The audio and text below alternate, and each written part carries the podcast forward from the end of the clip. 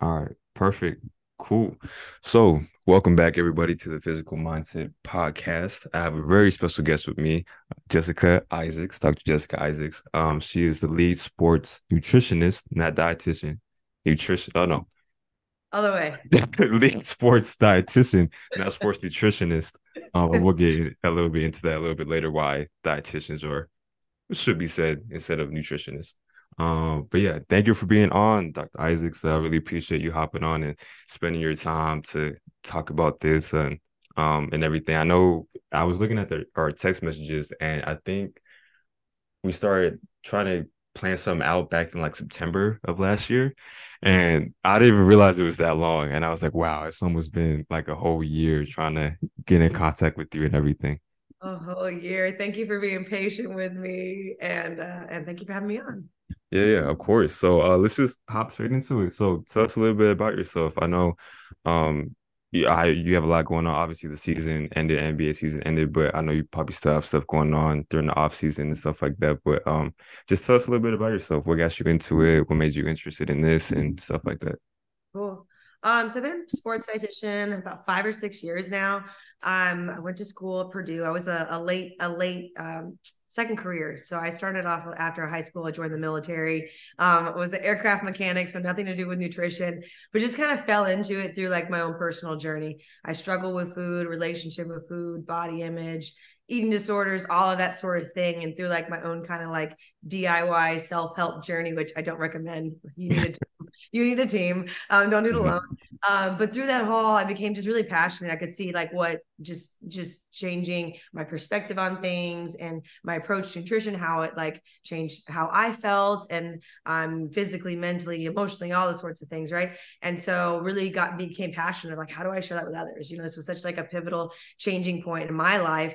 And then I kind of threw it into like, started getting to like bodybuilding and exercise and fitness and that sort of thing. And just became fascinated with like, you know, if nutrition can do this on just like a health level, wellness level, what can it do for like superhumans? What can it do for like elite athletes? And I became really fascinated with like, you know, how can I help, you know, not only help elite athletes like optimize and like unleash their full potential with nutrition and proper recovery and all those sorts of things, but also like how could I help them steer clear of like diet culture and these bad kind of messages, and how can I help them understand food and not get caught up in the weeds like I did. And so I started studying nutrition, figured out how to become a dietitian. So there's a difference. I won't we'll talk about that later. So there's a difference. Became a dietitian, studied. Got my bachelor's degree in science, did a formal internship. We sit for a board exam, and then I worked first in sports at Mamba Sports Academy, which was late Kobe Bryant's training facility out in California. Really cool opportunity to work with a bunch of different athletes and a bunch of different sports, all levels. And it just got me more hungry for more of it. And then got a gig at UCLA working for the men's women's basketball team there as their dietitian, and even closer to, you know, kind of like that big dream goal that I had for myself. So I worked with their team for a season. So when the UCLA men's team went to their Final Four run, that was a pretty dope experience. And then had an opportunity to now work at the Clippers. So I work for the Clippers that been there now for 2 seasons, going into my third. And then besides just, you know, NBA sports dietitian life, which keeps me really busy, I also do a lot of social media stuff, a lot around diet culture, nutrition education, but try to make it fun and entertaining to like help really kind of deliver messages to people that they might not get otherwise. Yeah. I saw that too. You do like, you have like your little workout, whatever, and then you have like certain facts that pop up on the screen that I saw. That was pretty interesting. I think you have one where it's like, I think it was an article though, but when you should drink water, not when you feel thirsty, but obviously throughout the day you should drink water. But let's get into that question. So, nutritionist and dietitian. So I saw that you, I know you're getting ready, you're bracing yourself, but I know you posted something or like an article on your LinkedIn about the difference or why it's better to be called a sports dietitian instead of a nutritionist. So can you kind of enlighten us, like, what's the difference? Why don't dietitians like being called nutritionists? Because before I even knew that, I thought everybody was called like a sports nutritionist that work, you know, with diets and stuff like that for the athletes.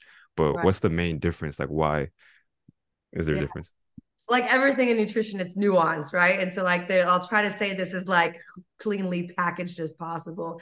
Okay, when you think of a physician, you think of a medical doctor, like, you know, they're required to go through, you know, their degree program, a residency, you know, and have a board exam, you know, they have to do all of these things in order to become a doctor. So similarly, dietitian, we have our requirements to become a registered dietitian. So you have to go through at least a bachelor's program. Now a master's is required for 2024 graduates and later. You have to do a formal internship. You have to take a board exam and have continuing education to use the title dietitian in the U.S. This is different at different places, but in the U.S. Anybody can call themselves a nutritionist with zero education, zero qualifications, zero anything. So I could be someone who I might start selling like, you know, Herbalife, Advocate, or something like that. And I can call myself a nutritionist. I might be someone who's like done, you know, got myself in shape and then I want to help my friends and I can call myself a nutritionist. Or I could be a PhD in nutrition and call myself a nutritionist. It's just not regulated, you know, in the same way where there's set requirements. So to use dietitian, you have to have those requirements. To use nutrition, to nutritionist, there's no requirements. So you really want to make sure, is this someone who is like just using the title, or is this someone an actual like qualified in this area? Yeah. There also is a certified nutritionist specialist, and they may also call themselves a nutritionist. They have like a master's degree. They have similar requirements to a dietitian, but it's just very muddy there, right? It's very muddy. So you always like want to find out what do you actually like, what's your actual background, you know? Right, right. Yeah. Nice. And then, yeah. And that's so interesting because obviously you have different like subtitles. Like obviously, you know, for me, because I'm going into physical therapy, I don't know, you know, for physical therapy, it's like different from occupational therapy. Even though they kind of do the same things, like, you know, try to get people back to healthy living and stuff like that. So now it makes a lot more sense to why you would like to be called a dietitian instead of a nutritionist. Like you actually put that work in, put that time in, took the tests and stuff like that. So what's like a typical day for you, you know, during the season? I'll talk about off season too, but like during the season, what's like a typical day for you? Do you meet with players beforehand, or like, you know, do you talk to the cook to see, you know, what's the best type of breakfast that they should eat before they start practicing? Like run us through like your regular schedule or daily schedule. Yeah, man, what's typical is if you work in sports, you know what's typical. There's probably like there's several different types of days. So like a day, if it's a practice day, that might look like I get there, you know, shortly before the athletes. I set some things up for them. Maybe some the kitchens prepares their breakfast, so I make sure they're eating as they're coming in, checking in with them. How are they feeling? How's their energy levels? You know, quick little conversations for them as they're like getting taped up or as they're getting any of their treatment step, as they're getting stretched, you know, I'm kind of just checking in with them. And then like after practice, I might do something like setting up smoothies and supplements, making sure they're getting their vitamins. I will talk with the kitchen, or I will talk to some of them, have private chefs. We'll talk with them about, you know, modifying anything as needed based on training loads, inflammation, things we're seeing or whatever. And then a game day may look completely different. You know, we've got shoot around in the morning. I might be helping the guys there, having those conversations, check in, seeing if there's anything that we need to do before the game in the evening, typically. And the game I'm there supporting. So I'm setting up hydration, supplements, snacks, that sort of thing before halftime, afterwards. And then throughout like any other given day, I might just be there. I'm just kind of like, one of the players called me there's nutrition assistant the other day, which was like, it's not my title, but I knew what he meant. And it was actually a very complimentary thing because he sees me as the person he's going to go to for anything nutrition related in that realm. So if he has questions about a supplement, if he has a question about a diet, if he has a question about something he saw online, if he has a question about anything, he's going to hit me. I'm his go-to for, I'm his coach in that area. And so for all my players, I'm kind of their coach in that area. So they might not need me every day. They might not need me many times in the season. Or they might be a guy where I'm talking to like every single day because there's someone who I need to put a little extra work into. Yeah, that makes a lot of sense. So in that realm then, when you know, kind of talk to the players and stuff like that, you talk to the personal chefs and everything, do you also talk to the strength and conditioning coach as well? Like, do you kind of, you know, kind of bounce ideas off each other just to see, you know, what's working for somebody or what's not working for somebody? Sure. I will say I talk to the medical staff and the strength and conditioning staff more than anybody any day. So every day we're there, we all stay in the same office. They want to put me in a desk upstairs. And I said, no, I'm right here in the action. Right, so I pushed my way into the strength coach office and posted up there. And so it's great. It's great for collaboration. Anytime a guy has any kind of needs to gain weight, needs to lose weight, but also like often the AT or PT or the strength coach, they're usually the ones having the most hands-on interaction with those players and conversations. So often they're going to be the first to hear of anything or the first one that player may ask questions to. So they're a great like teammate for me and helping me deliver a message. Sometimes they're a conduit for the message. Sometimes we're like tag teaming it together. Sometimes they're going to help be a liaison for me to make sure that I have that relationship and conversation with the player. But yeah, we're definitely all a team. Mm-hmm. Yeah, then going back to one sentence you said in that to either help a player like gain weight or lose weight. So do you take in consideration, like, you know, say for instance, Ivica Zubac and like Paul George, like obviously they have two different body types and they play two different styles. Do you take that into factor too of how much like calories that, you know, Zubac should eat or like Paul George should eat? You know, if they're trying to stay that level weight that they want to, or vice versa. Does that play a factor too, like different positions, like point guard to center? 100%. Yeah. Sorry if you hear a little scampering around. That's my dog. And he's no, it's so good. I think he's chasing a fly. Come here. Oh my gosh. Okay. Oh, so what's up to the Sorry for the sound effects.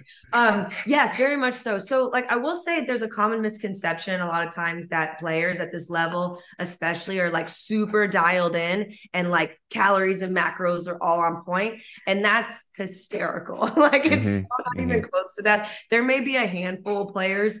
Basketball, I will say there's probably only a handful of players in the league that are that dialed in. They're just like, there's just so many different variables, you know, they travel so much, 82 games, you know, half on the road, right? You're traveling so much. You don't have control over that many things. And as much as you can have a private chef and all the resources in the world, like you're going to have to make some decisions on the fly. So I will certainly like, when I talk with their chefs, we'll talk about like whether they are a player that does need to gain weight, lose weight, or maintain, whether there's someone who is, you know, has a high training volume, or maybe they're in a period of injury and recovery where like we need to focus on some like on protein for sure and anti-inflammatories, but maybe we're not doing as many carbs because we're not burning as much energy because we're not as active, right? Or I might have a player where I'm like, hey, we seriously off season, we're really trying to get some weight on this guy. So like I need you to do, you know, we need to put extra calories into things or find ways to get in like extra snacks or whatever. But they make a lot of decisions too, whether they have a chef or not, they're still eating a lot of food meals out. They're eating a lot of things on the road. And so a lot of times it's just like talking more in terms of like portions and frequency. And then also in terms for that, like time and like frequency, does culture play a difference too? And like, you know, how you do your nutrition or your diets and stuff like that. So, you know, somebody that's a different culture from the U.S., obviously they have different types of spices or like recipes or food and stuff like that.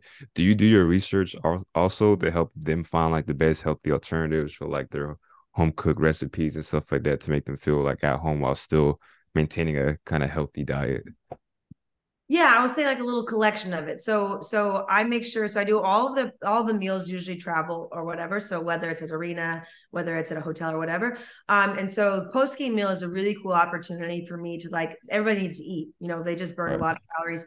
And so we're traveling all over the place. And so it's a really cool opportunity for me to get some hometown food and find things that like maybe are things that they might not get at home. We're in California, so like we can get anything we want really. Yeah, right. You know, it's all around, but like, in some places, like we go to Memphis, you know, we go to Texas, we go to these areas, like I'm getting local food.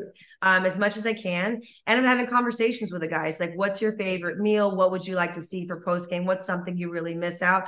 Oxtails, the biggest hit, the biggest hit. People go crazy. Like, and so I'm going to make sure, like, whatever it is that that is the food that they really want, they get, because food is like, I mean, you can tell a person, you give a person a workout plan, especially an athlete, and they're going to follow it. Right. Or they, you know, they might take some motivation and a little encouragement, but they're going to follow it.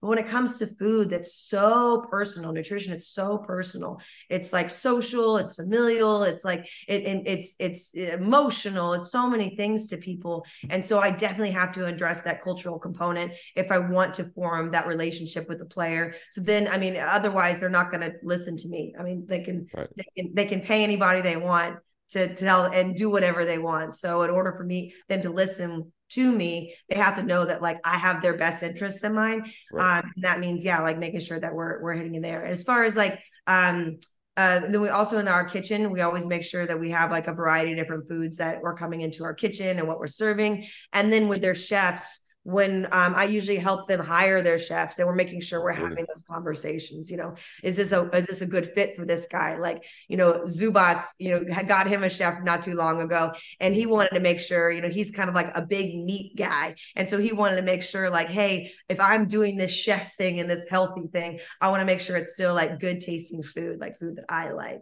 you know? Right. Yeah. And I think it's so beneficial too, to have like a personal chef, or obviously have somebody like you around like the team that kind of ask them, or if they have questions, ask you, and trying to find like the best alternatives to food and stuff like that. I think that's, you know, obviously really helpful and necessary. But I do like oxtails too. Oxtails are really good. So for post game, do you do like you talked about post game meals? Do you do pre game meals? Because I know I was watching Tim Grover, and he his little like short film on YouTube. He has like 2 videos, and he would talk about like him training Michael Jordan. And Michael Jordan always used to like eating steak before a game. And so is that like typical to have that big of like a meal before a game? Or does it depend on the person? Because obviously that's, you know, a lot of energy that you're eating, or a lot of energy that you're taking. And then I also heard like carbs is a good source of energy also. So pasta and stuff like that. But mainly like steak or having like a big meal before a game. Is that usually typical, or is that kind of unheard of? No, I mean, think about it, like if you eat a big steak, if you think about eating a big steak, like how do you feel after that? Like you feel like heavy, right? It takes a minute to get out of you, you know, and work its way through. Like something high in fat like that is going to take a while to digest. And when you're running around and active, your body's not putting a lot of effort into digestion. It's putting effort into like fueling your muscles and not that muscle, right? And so what ends up happening is you would have like a lot of indigestion, unless you have like a stomach of steel. And I'm telling you, the amount of guys I've seen hurling in a trash can, not all of them have stomachs of steel. So I definitely recommend carbs. Ideally, if you have a big meal like that, you want to have it like 3-4 hours out to allow it enough time to digest. But yeah, like on a game day, especially within that couple of hour window leading up to the actual, when you're going to be active, it's mostly carbs. So pasta, rice, PB&J, fruit, things like that are generally what I'm serving them. Mm-hmm. Yeah. And then we'll have protein, like some protein's good, and like not everybody's going to have the same minutes. Some guys may, you know, be beneficial for them to have a little bit more protein, and protein can help to tide them over their hunger a little bit. But most of the focus is carbs, because carbs are your energy source. Right. Yeah, because when I heard that about Michael Jordan, I'm like, I don't know if that's true, because that's just way too much food to eat and digest in order for you to, you know, play a game and stuff like that. But imagine how much better he could have been. Imagine as good as he could, as it is. Imagine how much. Yeah, if you didn't eat the steak. But yeah, that leads to my next question. I know you had a post, I think it was about a year ago or 2, I can't remember. But you it was an article, and it said that like 28%, like 26 or 28% of like what was it? It was like supplements. Supplements contain like doping ingredients that people didn't even know. So how hard is it for you to, you know, if a new supplement goes on the line, are you like the first one to kind of look at the ingredients and see like, okay, well, is this true? Should I give this to my athletes? Like how much time and effort do you have to do with like all these like recurring supplements, so like new supplements that are coming out? Do you have to do a whole lot of research in order for you to like understand like what's actually in these supplements, so you know the NBA players don't get unintentionally doped? Yeah, well, the yes to all the above. The post you're referencing was talking about like there was like 28% in a study, 20% of supplements tested showed up with a substance that would have been a banned substance for someone that's a tested athlete. So some sort of growth hormone or some kind of a weight loss drug that would be something that an athlete wouldn't be able to take. And so one way to get around that is to always look for third-party tested products. And that's a kind of a flashy term that a lot of companies will say, but what this means for my athletes especially is to look for specific logos on the bottle. If it says NSF, Certified for Sport, or Informed Sport, those are two of the main logos I'm looking for on any kind of supplement. So anything that has a supplements facts label instead of nutrition facts.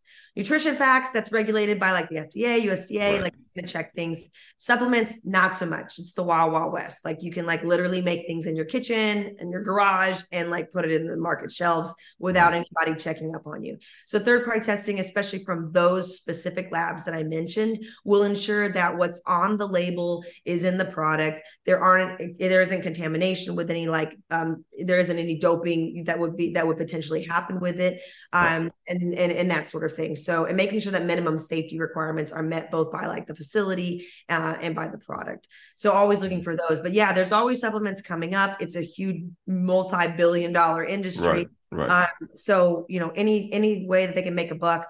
One thing that's cool about having good relationships with my players is that if they see a product and they're not sure, they'll just send it to me and they'll be like, "Hey, Jess, what do you think?" And I'll do the sniff test. And oftentimes it's either something that's like trendy and not beneficial for them, or if it is and it's not tested, I'll just recommend them something like, "Hey, what is it that you're trying to achieve? Is it something that you actually need, would benefit from? And like, here's how we can get this in a safe form that's not going to get you in trouble." Mm-hmm. And you said a sniff test. Is that like an acronym for something, or are you actually like smelling it? Yeah. Oh yeah. Yes, I have a great nose. I'm better than a bloodhound.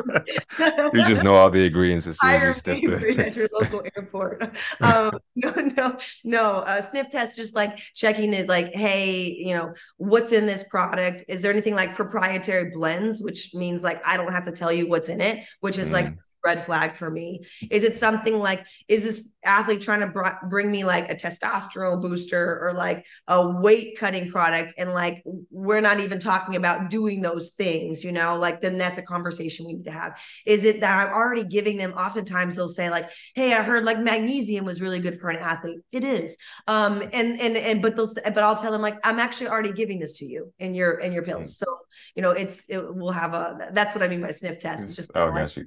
Yeah. Got you. Yeah. I was just wondering if it was like an actual acronym or, you know, if you actually smell, if they have certain smells to the pills. I'm going to come up with one now just because you said that. Supplements test. There you go. I know that it was pretty hectic, obviously, during like the NBA season and stuff like that during the season, but is it easier than having, you know, working at UCLA? Because now, I don't know, because you said you work with basketball for UCLA. Did you work for any other sports, or was it just mainly basketball, you said? It was, men's and women's basketball. And as much as like, it's seasonal, basketball seems to go like year round somehow. Right. So there was like a little bit of a lull in the summer for sure at UCLA.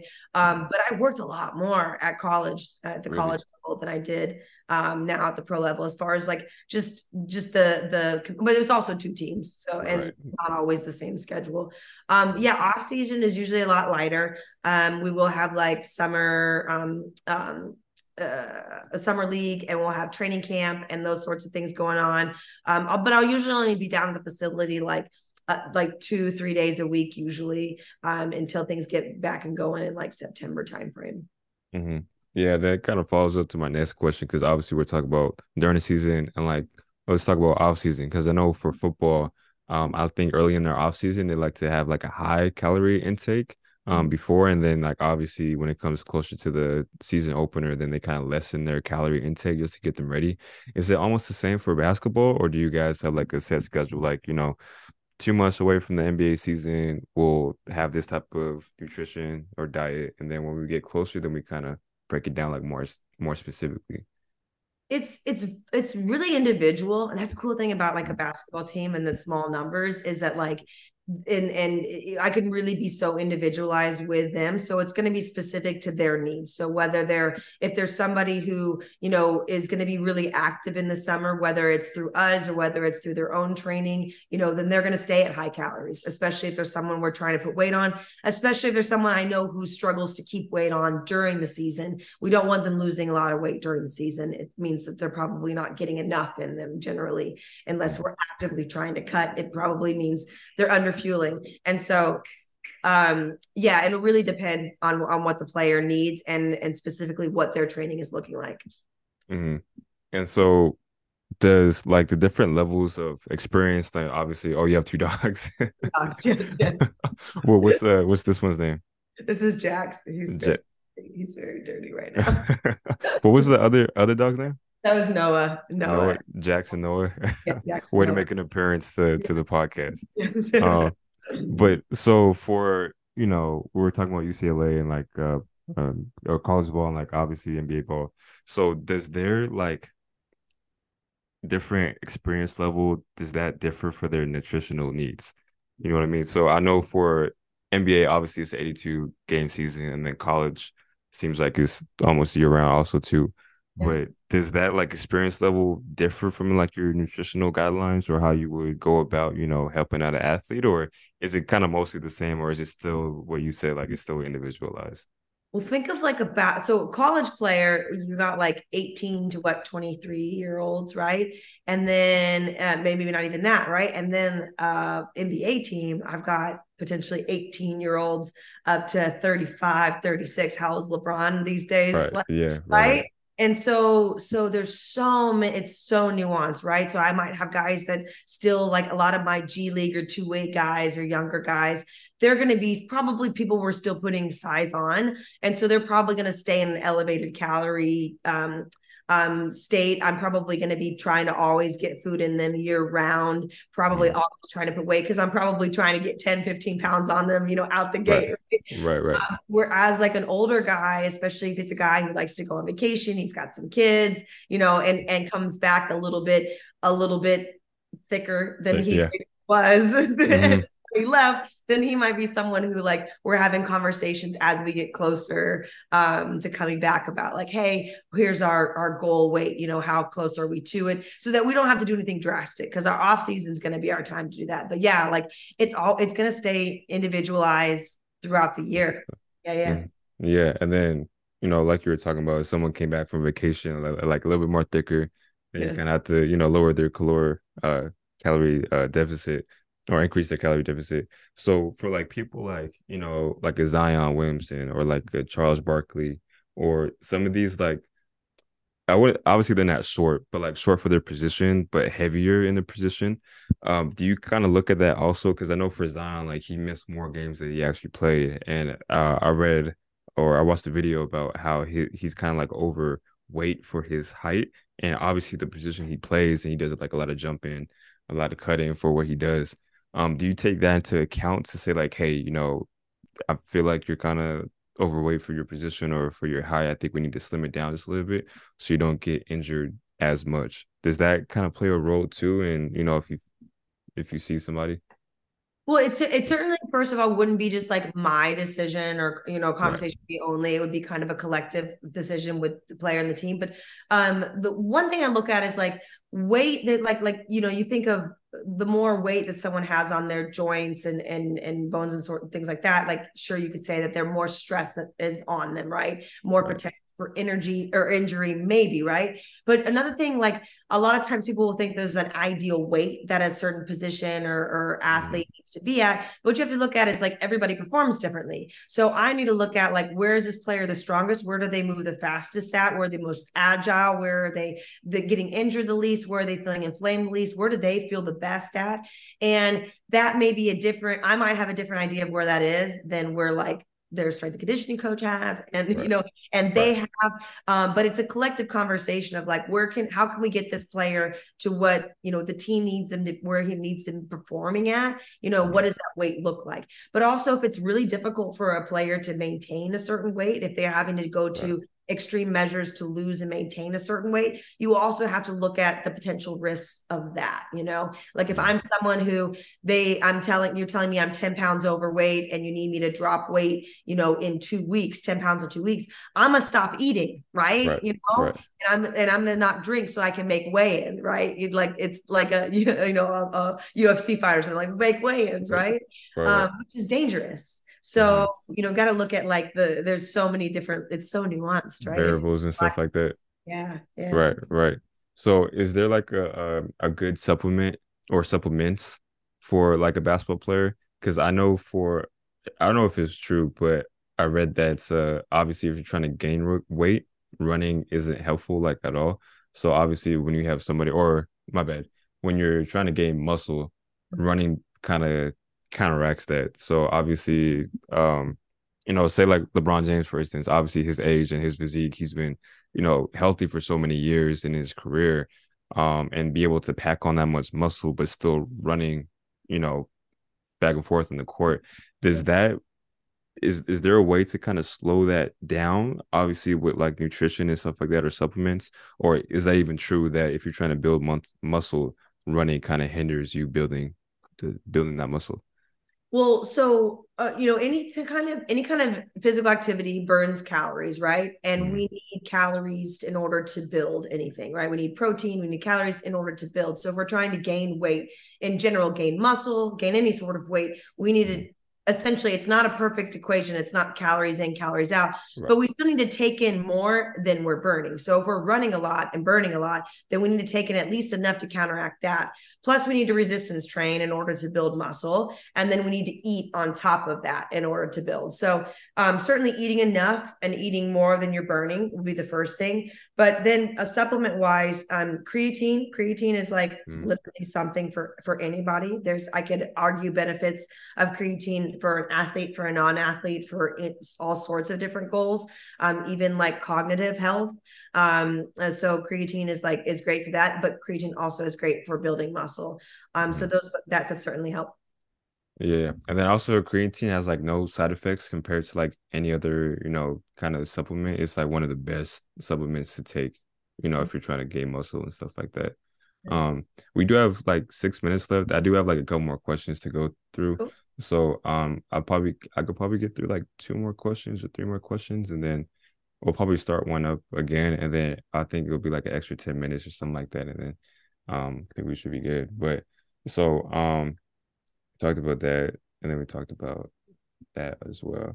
So there was one thing I found. I was watching a fighter, I forgot his name, it was the UFC fighter, and he had a personal chef too, and he was talking about how like for his background he likes spices or like pepper, and he said that hopefully I'm pronouncing this right, but pepperine, which is found in like black pepper, he said that it's a good ingredient to help absorb more nutrients from food. So I don't know if there's like any other ingredient or food that's kind of similar to that you kind of help give your athletes or give to anybody to help absorb even more nutrients from what you give them, or if it's just... Yeah. There's different pairings. So like black pepper will help with like turmeric. So and like if people take turmeric and they don't take like a black pepper with it, you won't necessarily get all the benefits from it and be able to properly absorb it. But also like vitamin C with collagen. So if you're taking collagen, if you're not getting enough vitamin C, then you're not, you need vitamin C for both collagen synthesis and, you know, for that collagen to be beneficial. Vitamin C is also helpful when paired with iron, iron-rich foods. So especially if you're low iron, and if you're like a plant-based athlete or you don't eat a lot of red meat where you get a lot of like iron from, then pairing vitamin C-rich foods like bell peppers together with your that can help. So different combinations like that, for sure. There's different things like that. But overall, just making sure like they get enough variety, and like really trying to get a lot of micronutrients. So vitamins and minerals, just like a lot of people, they don't eat enough fruits and vegetables. So. Right. So is it beneficial to have like a multivitamin, or is it better just to, so you just have all that nutrients, or is it better to have like, that magnesium or like the pepper with the turmeric and stuff like that? So I do blood work on the players, and I will look at like individually if there's any nutrients that they're low in, and if there's a good vitamin for that, then I'll just supplement that individual one. But for most of the guys, I have them on a multivitamin too. Most of them don't get enough fruits and vegetables. We travel a lot. They burn through a lot more. They need a lot more vitamins and minerals to help break down foods because they're burning through more calories. Their immune system, we need them to stay healthy, so they need more than the average human. But for a lot of people, if you're not getting in enough variety of fruits and vegetables on a regular basis, then you may benefit from a multivitamin when you can. I'm always a proponent of supplementing just like the nutrient you're specifically not getting enough of. But sometimes a multivitamin is just the easiest way to do it. Easiest way. Mm-hmm.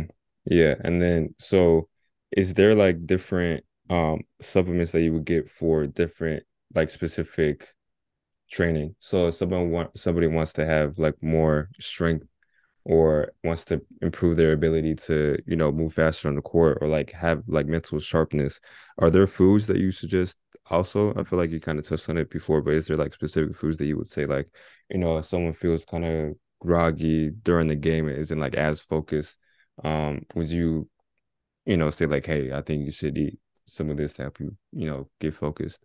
Yeah. Well, so like, for some situation like that, I'm usually go-to is going to be like the carbs, because carbs fuel both your body and your brain. You actually need 130 grams of carbs for your brain a day to fuel and your body to like, you don't have to necessarily intake that every day. Although, generally, yes. But your body like also stores it and can make it other ways. But so carbs first, but then there also might be like, that might be a guy I'm getting caffeine into, caffeine helps with some mental focus. It helps with, it doesn't help with creating actual energy, but it suppresses the neurotransmitter that tells you that essentially that you're tired. So it helps with that wakefulness and alertness. So that might be helpful for a guy who's like that in that situation. I might be getting like extra electrolytes and to make sure they're hydrating enough too, if that's a factor, which often it can be. But yeah, there's like, I have different vitamin packs for every guy. Some of them have similar vitamins. Some of them have different ones for specific things. And then I also have a different vitamin stacks that I set up for like the staff and anybody that might be for energy, might be for sleep, might be for like joint and muscle or whatever else. Yeah. Wow. Okay. Yeah. Cause I was always, when I was doing my research, just to ask you like a couple questions, I find that like super fascinating to find out that like there's these vitamins or these like ingredients that can help you with like specific things, not just obviously nutrition, but mental awareness and inflammation and stuff like that, which is obviously really helpful and is insightful. I am gonna end this one though, and then I'll start the next one, and I have like two more questions, and then we'll wrap it up. So I'll go ahead and end this one, and then I'll start the other one. Cool. Okay. So.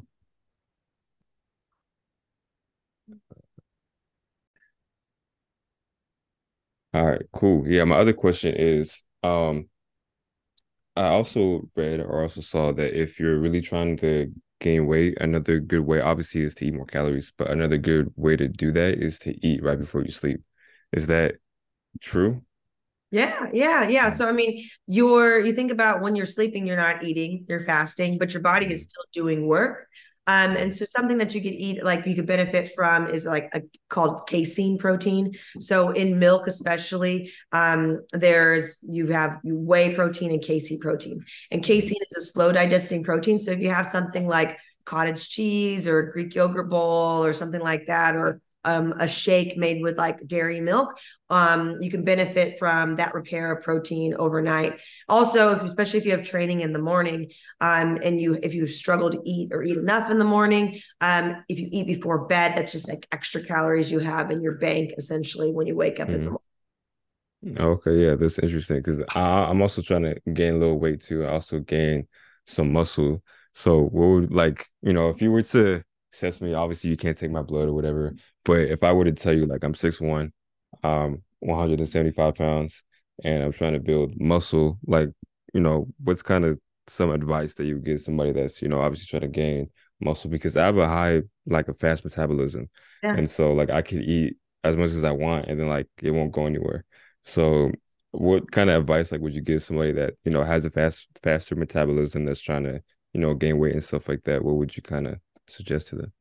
Yeah, I would say try to make sure we're eating every 2 to 3 hours, eating or drinking something that has like calories in it. So if you can't always eat, it might be like while you're training, you're having Gatorade or something like that, or you're adding in extra shakes, or you're adding in milk or something like that that has calories, or juice or something like that to your meal. So adding in calories wherever we can. You can add in like more nutrient or more calorie dense things like nuts, PB&J, peanut butter, avocado, olive oils, things like that into places throughout your day. You can increase your, I would tell someone to like, look at what they're currently doing and probably increase their portion sizes a little bit. Especially if you're like feeling full all the time, as we just kind of ratchet things up incrementally. The stomach is a muscle, just like any other muscle, you can train it. So if it's currently only able to take in so much, we would dial things up so that you're just a little bit more full, and until you kind of are able to take in more food. But essentially finding opportunities in the day to add in more calories, and then making sure that each of those meals like has the right things in it. So generally, like if I'm looking at like a dinner plate, like picture like dividing in half, and half of that plate, I'd want to see like carbohydrates. So rice, pasta, potatoes, bread, that sort of thing. And then making sure that we have at least like a hand-sized portion of protein or bigger. Getting in enough protein consistently throughout the day. Protein is going to be building blocks for your muscles. Mm-hmm, mm-hmm. And then my mom always told me that the more colorful your plate is, the better it is. Is that true? Or it just depends on like what colors it's on the plate? Yeah, I would say that's true in general, not from a weight gain perspective though, because right. If you got a lot of like salad on your plate, for instance, and not a lot of like calories in it, you'll fill up a lot of volume, but not necessarily be increasing mass, right? Right. Yeah, like I love seeing a rainbow of colors throughout the week on a plate, because that we can get different vitamins and minerals from different colors of fruits and veggies. Mm. Okay, yeah, that's interesting. So yeah, I'm definitely gonna take all that into account, and then I'm gonna hit you up in like 2-3 months, and I'm gonna be yoked and everything. Sure, let's see it. I can't wait. Gains, baby. Right. So 2 more questions. So another one that popped into my head. So like for Gatorade and like Propel and all these sports drinks, which is like the, I guess the more beneficial one? Would Gatorade be the more beneficial one? Because I know it has a lot of, you know, I think it's fructose syrup in it, obviously, and some sugars. Or is there like a regular power drink that you would, you know, make if you have to give to your players? Yeah. So if I'm looking at a sports drink, when I think sports drink as a dietitian, I'm thinking carbs for energy, because like a lot of times like you can't eat, like, I mean, you can eat at halftime, you can eat before, but you can't when you're training for 3 hours. Right. But you can drink something, right? You can get shoes, you can do it different ways. So like you can get carbs in a number of ways. It's easy to get into fluid form, and also carbs help with hydration. So for every 1 gram of carb you store 3 to 4 grams of water, and carbs are like a helpful transporter as well. So like carbs in a hydrating beverage is great for me. And then electrolytes. So we sweat, we lose more than just fluid in our sweat. We lose sodium, we lose electrolytes. The main one that we lose is sodium, is salt. And so I also want to see sodium in a sports drink. There's a lot of sports drinks on the market that are like coconut water based, which have potassium. So they'll say they're electrolyte rich, and they are electrolyte rich because potassium is an electrolyte, but sodium is the electrolyte that we lose the most of. So Gatorade's not perfect either for like very heavy sweaters, very salty sweaters. They're probably not going to get enough sodium out of a Gatorade product, and have to have add in extra electrolytes in other forms. But you can also make your own sports drink at home with like fruit juice, 100% fruit juice. You can add in salt yourself, add in water together. Yeah, that'll be the same thing. Yeah. Mm-hmm. Yeah. And that's why I kind of like doing this podcast too, because obviously I meet people like you, or people in different professions, different fields, that know like these little things that not most people would know. So I obviously didn't know that, you know, some sports drink use coconut water and, you know, that has potassium electrolytes, but we need actually like sodium electrolytes. So obviously it's kind of interesting to take a little bit of knowledge off of like everybody else and, you know, have my own kind of idea of different things. But my last question would be, you know, if someone wants to be like a sports dietitian and wants to start working, you know, in that type of field and stuff like that, what are some like good, I guess, like advice, or what would you suggest for that person to do if they want to step into the kind of the field that you're doing? Yeah. So I would like, you know, if they're, I would look for a degree program, first of all, that has like a, look for a school that has a nutrition and dietetics program. There's lots of them out there, but then if you wanted to specifically pursue sports, I would try to get involved in sports. So whether you're currently an athlete, if you are at a college or university and there is a sports and athletics program, if there's a sports nutrition department, which a lot of them have, get involved. They always need volunteers. They always need interns, people to help run fueling stations. And there's a lot that you need from volunteers in a sports nutrition program. So there's usually that. If there isn't something like that locally, then you can look for like other kinds of like gymnastic studios and soccer clubs or running clubs and finding ways to get involved there. But really just like working in a sports nutrition environment under a sports dietitian is usually the best bet. It's a tough field, but really fun field. And there's specific like attributes that make someone, I think, successful and make it like a rewarding job. Whereas other people, it may not be, it may sound fun, but then in actuality might not be what they're looking for. So I always say like, go try it first, you know, not like, but that by doing it yourself, right, you know, don't just like, you know, but like go work with a sports dietitian. Because I feel like that's a lot of knowledge just to remember. Like obviously the 1 gram is like 4 grams of water. I think 1 gram of carbs is like 4 grams of water. So obviously there's a lot of stuff to remember. I know I took forgot what class it was in undergrad, but it was like kind of the same idea, and it was just so hard for me to follow like 1 gram is equal to this many grams of something else and ounces, and I don't know, it's just a lot to remember. So that's obviously why you get professionals that, you know, that's why, you know, if you're an athlete, you get professionals in these different areas so that they know the things you don't have. You should know some of them, but you don't have to know all the things. Right. Exactly. And so, yeah, my final question would be like, is this like the end of your career, or is this like where you want to be at, like for the rest of your life, is sports, working for the Clippers, or do you have like a bigger, you know, goal, like open up a, I don't know, a dietitian facility or something like that, or it's just kind of, you know, what you always want to do and you finally got there? Yeah, this is the end for me.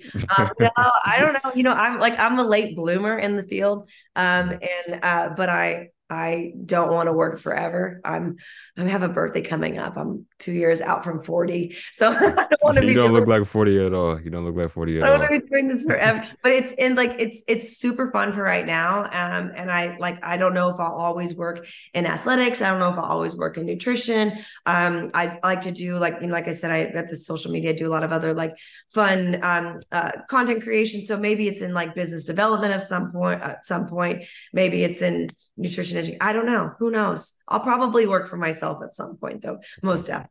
Yeah. No, I love your energy, and I love like the videos that you post and stuff like that. It's really insightful and it's really fun and entertaining, and it gets people to, you know, actually tune in and listen to what you're saying. So, thank you again for everything that you do, and obviously being a dope individual that you are. You're welcome. Yeah, of course. And then again, thank you. I know it's been like months, 9 months, 10 months. In the making for this to finally happen, but I'm glad that we could finally sit down and talk about nutrition, diets, and stuff like that, and everything. So thank you again for being on the podcast. You're so welcome. Thanks for staying on me. Yeah. Of course. Thank you. Well, that concludes like our episode of the Physical Mindset Podcast. Obviously, is it cool if I leave your email like in the description and everybody has any questions to reach out to you, or? No email, but they can. Okay. I'll give you my social though. You want my social? Okay, yeah, we'll do that. I'll put it in the description and everything. Yeah. You get spam calls and everything, spam emails and all that. Yeah. Okay, sounds good. But again, thank you so much for taking time out of your day. I know you have a busy, hectic schedule, and I love the information that you brought to us today. And I know somebody will take a bit of this information and apply it to their life, and then who knows, somebody might be inspired to be a sports dietitian. So thank you so much, Dr. Isaacs, for being on here. I greatly appreciate it. You are welcome. Take care. Thank you. All right. Deuces. Bye.